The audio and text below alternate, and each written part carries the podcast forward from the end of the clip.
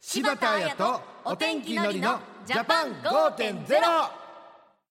柴田彩ですお天気のりです私たちの暮らしに役立つ情報や気になる話題を取り上げる柴田彩とお天気のりの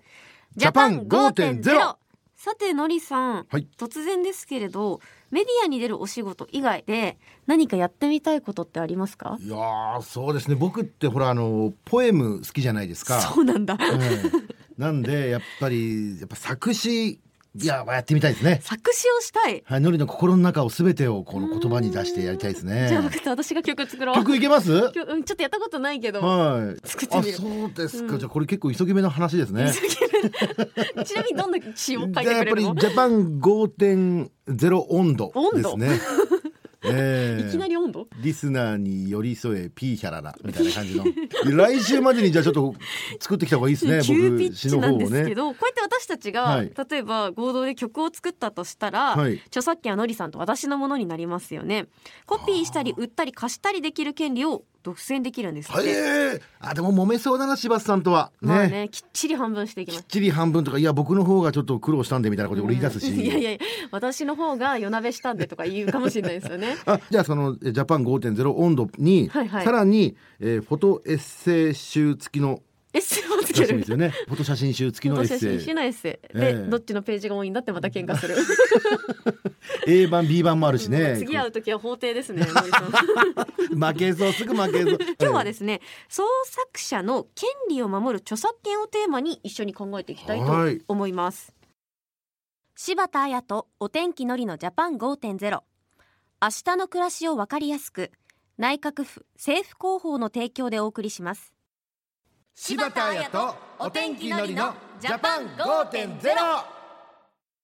ということで今日のゲストは文化庁著作権課長の岸本織江さんですよろしくお願いしますよろしくお願いいよろたししくおま願す。いしますこの著作権という言葉はよく耳にしますが具体的にどういったものなのかあんまり知らない気がしますうん、確かにこの耳にすることはあるんですけど、うん正しく説明してみなさいって言われたら結構できないですよねなんかほわっとしてるんですよね、うん岸本さん難ぜひ著作権についてご説明していただきたいですはい。まず自分の考えや気持ちを作品として創作的に表現したものを著作物と言います。はい、じゃあ自分の考えや気持ちを創作的に表現したもの私絵描いたりして SNS に載せたりしてますけどこれも著作物になりますかはい。その絵も立派な著作物になります。え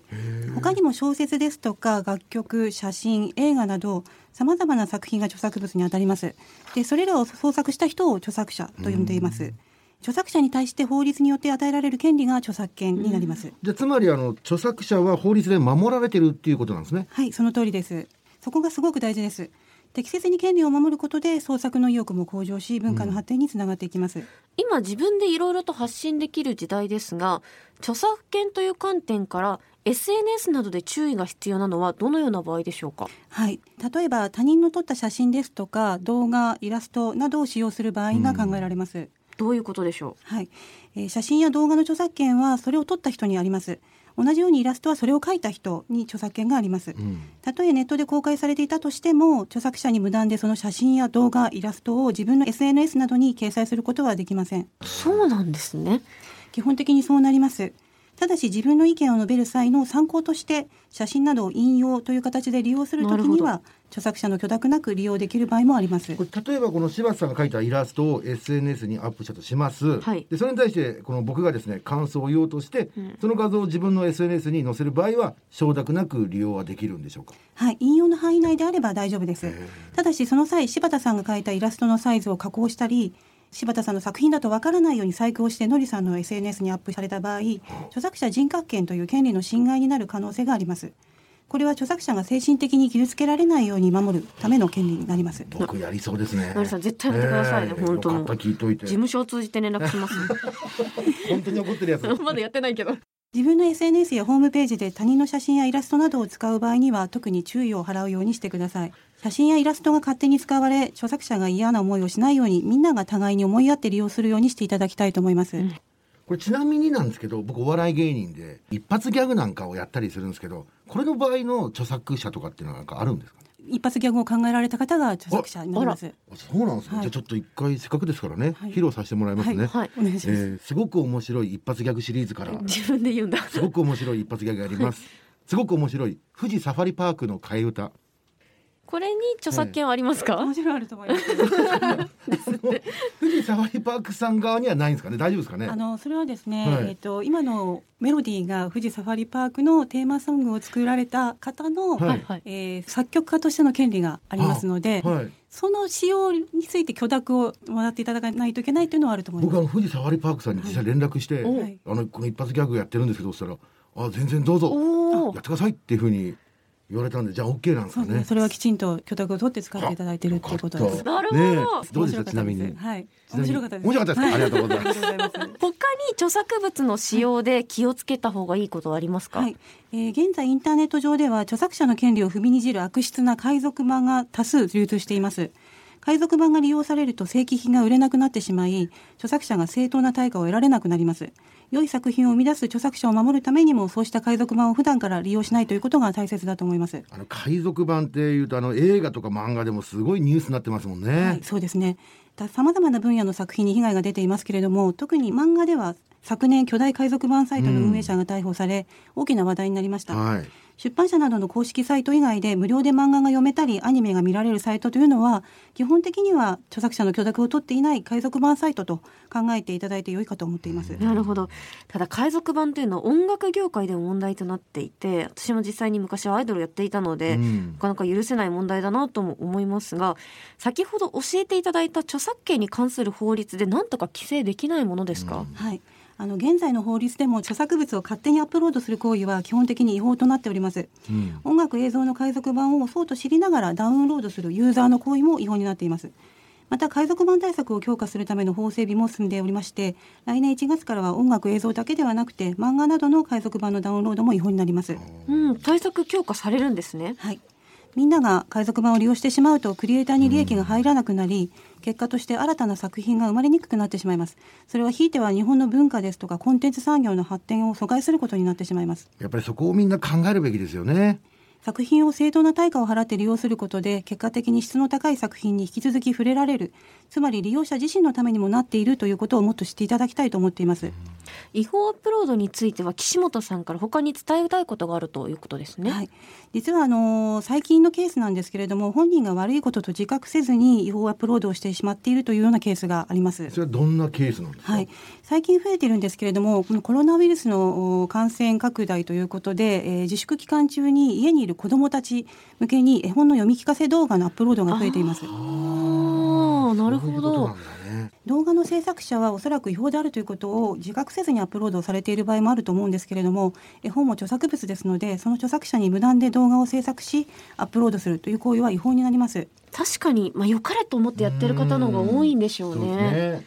そういった行為によって絵本の内容が勝手に公開されることで本来購入されるはずだった絵本が売れなくなってしまい作者や出版社にとって金銭的な被害にもつながっているという現状をぜひ知っていただきたいと思いますこれはしっかり意識しないといけないですね。そういった動画を制作する際は絵本の著作者に許諾を取る必要があります。許諾なく制作してアップロードを行った場合は絵本の著作者の権利を侵害することとなりますのでたとえ営利目的ではなくボランティアとしてやっていらっしゃる場合でも注意していただきたいと思います。うん、やはり勉強して注意していかなければいけないですね。はい、よろしくお願いいたします。はい、最後に岸本さんからお話しされたいことありますか。はい、このラジオのリスナーの方には日頃学校で教壇に立たれている先生ですとか教育関係者の方がいらっしゃるかもしれません授業目的講習送信保証金制度という制度があるんですけれども、うんこのワードをご存知でしょうかいや、知らなかったですね。ね公衆送信というのは広く一般の皆さんに送信するという意味なんですけれども著作者には自分の著作物をインターネットなどを通じて公衆向けに勝手に送信されない権利送信されることについて許諾をする権利というのがあります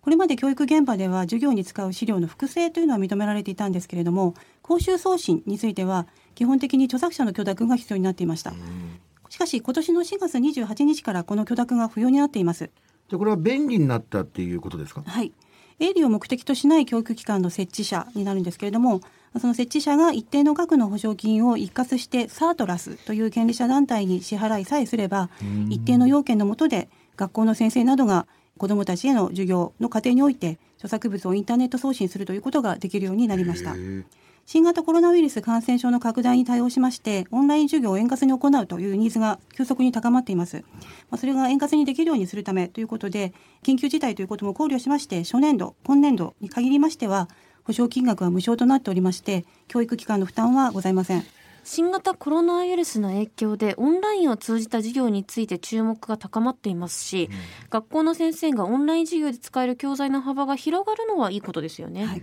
ぜひこの制度を積極的に活用して質の高い授業をしていただきたいと思っています